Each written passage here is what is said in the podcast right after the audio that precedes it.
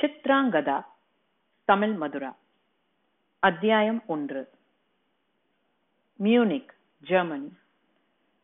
குக்கு குக்கு என்று கடிகாரத்தின் உள்ளே இருந்து எட்டி பார்த்து கத்திய குக்கு பறவையிடம் விளக்கம் சொல்ல ஆரம்பித்தாள் சரையு. என்னடா நேரமாச்சுன்னு சொல்றியா? இதோ கிளம்பிட்டேன். நேத்து அப்பா என்னை விட்டு சாமி கிட்ட போனனா ராத்திரி அப்பா நினைவு வந்துருச்சு. பொட்டு கூட தூங்கலை. விடியறப்பதான் கண் அசந்தேன். அதான் எந்திரிக்க முடியல. வாய் பேசிக் கொண்டிருந்தாலும் கை காரியத்தை கவனித்தது. கடாயில் ஊற்றிய எண்ணெய் காய்ந்தவுடன் கடுகு உளுத்தம்பருப்பு கடலைப்பருப்பு பெருங்காயத்தை சேர்த்து தாளித்தாள். பின் அறிந்து வைத்த பச்சை மிளகாயையும் வெங்காயத்தையும் வதக்கியவள் குளிர்பதன பெட்டியில் கருவேப்பிலை மீதி இருக்கிறதா என்று ஆராய பேருக்கு கூட ஒரு இலை இல்லை.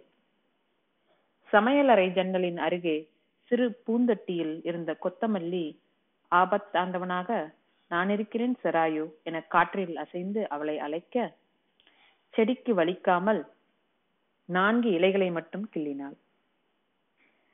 கெட்டலில் சுற்றிருந்த வெந்நீரையும் போன வார இறுதியில் பொழுதை கழிக்கும் பொருட்டு வருத்த டப்பாவில் அடைத்த வைத்திருந்த ரவ ரவையையும் கொட்டி நிமிடத்தில் உப்மாவை கிளறினாள். டீ போட நேரமில்லை. இங்கிலீஷ் டீ என்ற பெயரில் டீ பாக்கெட் போட்ட சுடுதண்ணியை குடிப்பதற்கு அவள் டீயே வேண்டாம் என இருந்து விடுவாள். இன்று அவர்கள் பாணி காபி வேண்டுமானால் அருந்தலாம். காஃபி மக்கில் அரை ஸ்பூன் நெஸ்கஃபி தூளையும் குளிர்பாலில் ஐம்பது மில்லி லிட்டரையும் ஊற்றி கலக்கினாள். நன்றாக கரைந்தவுடன் கெட்டிலில் சுற்றிருந்த நீரை ஊற்றினாள். இதோ சூடான மனமான செரையு காஃபி தயார். அவளுடன் வேலை செய்யும் மால்கமுடன் பிரேக்கில் காஃபி கலந்து அருந்துவாள். அவன்தான் செய்முறையை பற்றி சொல்வான். இன்ஸ்டன்ட் காஃபி பொடியில் நேராக கொதிக்கும் நீரை ஊற்றினால் கருகி போன வாடை வருமாம். அதனால் பொடி பாலில் நன்றாக கரைந்தவுடன் தான் ஊற்ற வேண்டுமா? ஆனாலும் அவனைப் போல் சர்க்கரை இல்லாத காஃபியை பருக அவளால் முடியாது. அம்மா சொல்வதைப் போல சொல்லி பார்த்தாள். சரையோ உனக்கு நாக்கு நீளுண்டி. பொம்பளை பிள்ளைகளுக்கு நாக்கு இத்தனை வக்கன கேட்க கூடாது கைகள் சர்க்கரை பாட்டிலில் தொலைவ அதுவோ முதல் நாளே முடிந்து போயிருந்தது. ராம் வீட்டில் இருந்தால் தீர தீர வாங்கி போடுவான். அத்தையோ வேலை தவறாமல் வாய்க்கு ருசியாக முந்திரி பக்கோடா நவரத்ன குருமா வெள்ளி இரவு அவளுக்கு மிகவும் புதித்த திருநெல்வேலி சொதி என்று சமைப்பார். இருவரும் சிண்டுவுடன் ஊருக்கு கிளம்பி இரண்டு வாரங்களாயிருந்தன. ராமின் அப்பாவளி சொத்து பிரச்சனையை தீர்த்து வரச் சென்றிருந்தார்கள். வீடு வர இன்னும் இரு வாரங்களாவது ஆகும். அதுவரை சரையு ராமின் அறிவுரைப்படி பொறுப்பான பெண்ணாக நடக்க முயல வேண்டும். அதன் பின் இந்த சமையல் அறையின் அரசி வந்து விடுவார். மூக்கு பிடிக்க சாப்பிடும் வேலையை மட்டும் அவள் கவனித்தால் போதும்.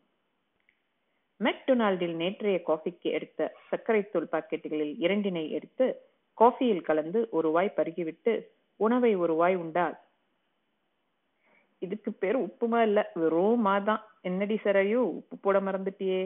தலையில் கொட்டி கொண்டாள். பாட்டிலில் இருந்த ஊறுகாயை தொட்டுக்கொண்டு சாப்பிட ஆரம்பித்தாள். இரவு உப்பில்லாத இந்த மாவுக்கு வழி இல்லை. மளிகை சாமானம் எல்லாம் முடிந்து விட்டது. இன்று சாயந்தரம் கண்டிப்பாக இந்தியன் கிராசரி செல்ல வேண்டும். அவள் மனதில் சிறுவயது சிறையு வந்தாள். குட்டி சிறையு நீல நிற முழு பாவாடையும் வெள்ளை சட்டையும் அந்த ஒல்லிக்குச்சி உடம்புக்காரியை சுற்றி இருக்க தாமிரபரணி தண்ணீர் குடித்து வளர்ந்த அந்த மஞ்சள் நிறத்தலகி இஞ்சி இடுப்பழகி யோசனையுடன் சீருடை சட்டை பித்தானை போட்டுவிட்டு சாப்பிட அமர்ந்தாள். முதல் நாள் அன்பரசனிடம் முடியை பிடித்து இழுத்து சண்டை போட்டதில் அவன் அவளது ரிப்பனை அறுத்து விட்டான். ஓரம் அடிக்காத ரிப்பன்கள் இரண்டும் நூல் நூலாக பிரிந்து விட்டது. விடுவேனா? என்ற அதையும் மொட்டை கிணற்றில் எரிந்து விட்டான். அவளும் பதிலுக்கு அவனது காத்தாடியை பிடுங்கி அதே கிணற்றில் வீசிவிட்டாள். இன்று மறக்காமல் முக்கியமாக அம்மாவுக்கு தெரியாமல் அப்பாவிடம் காசு வாங்கி மாலை நாடார் கடையில் புதிய ரிப்பன் வாங்கிவிட வேண்டும். பின்னர் அதனை தண்ணீரில் ஊற வைத்து முடமுடப்பை நீக்கி மண்ணில் புரட்டி பழையதாக்கி அம்மாவிடம் பழைய ரிப்பன் தான் என்று சாதித்து விடலாம்.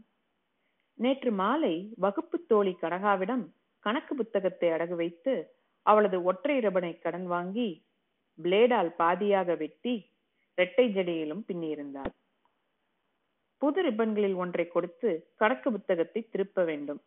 புத்தகம் இல்லாததால் செய்யாமல் விட்ட வீட்டு பாடத்தை தமிழ் வகுப்பின் போது கடைசி பெஞ்சில் அமர்ந்து காப்பி அடிக்க வேண்டும். மாட்டிக்கொண்டாலும் தமிழ் அம்மாக்கள் மட்டும் கடுமையாக தண்டிக்க மாட்டார்கள். அப்பாடி எவ்வளவு வேலை எவ்வளவு வேலை. மலைத்தபடி தட்டை பார்த்த சராயுவின் முகம் அஷ்டகோணலாகியது ஏமா இன்னைக்கு உப்மாவா உங்க அம்மா வேற சமைக்கவே கத்து தரலையா? நாற்பதின் இறுதிகளில் இருந்த சிவகாமிக்கு அவளது முப்பதுகளில் நடந்த இனிய விபத்தினால் முளைத்த குட்டி மாமியாரின் மேல் கடுப்பாய் வந்தது. ஏண்டி உன்னை விட பெரியவளுங்க வாய முடிட்டு சாப்பிடுறாங்கல்ல? உனக்கு என்னடி கேடு? சாப்பிட்டுட்டு ஸ்கூலுக்கு கிளம்புற வழியப்ப.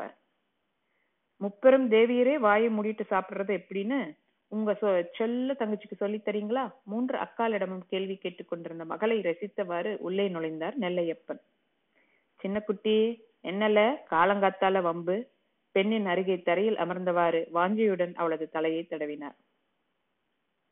இந்த அம்மாக்கு பாட்டி உப்மாவை தவிர வேற சமையலே கத்து தரலப்பா. இன்னைக்கு டிஃபன் ரவா உப்மா. நேத்து சாயந்தரம் கோதுமை ரவா உப்மா. நேத்து காலையில சேமியா உப்மா. அப்புறம்?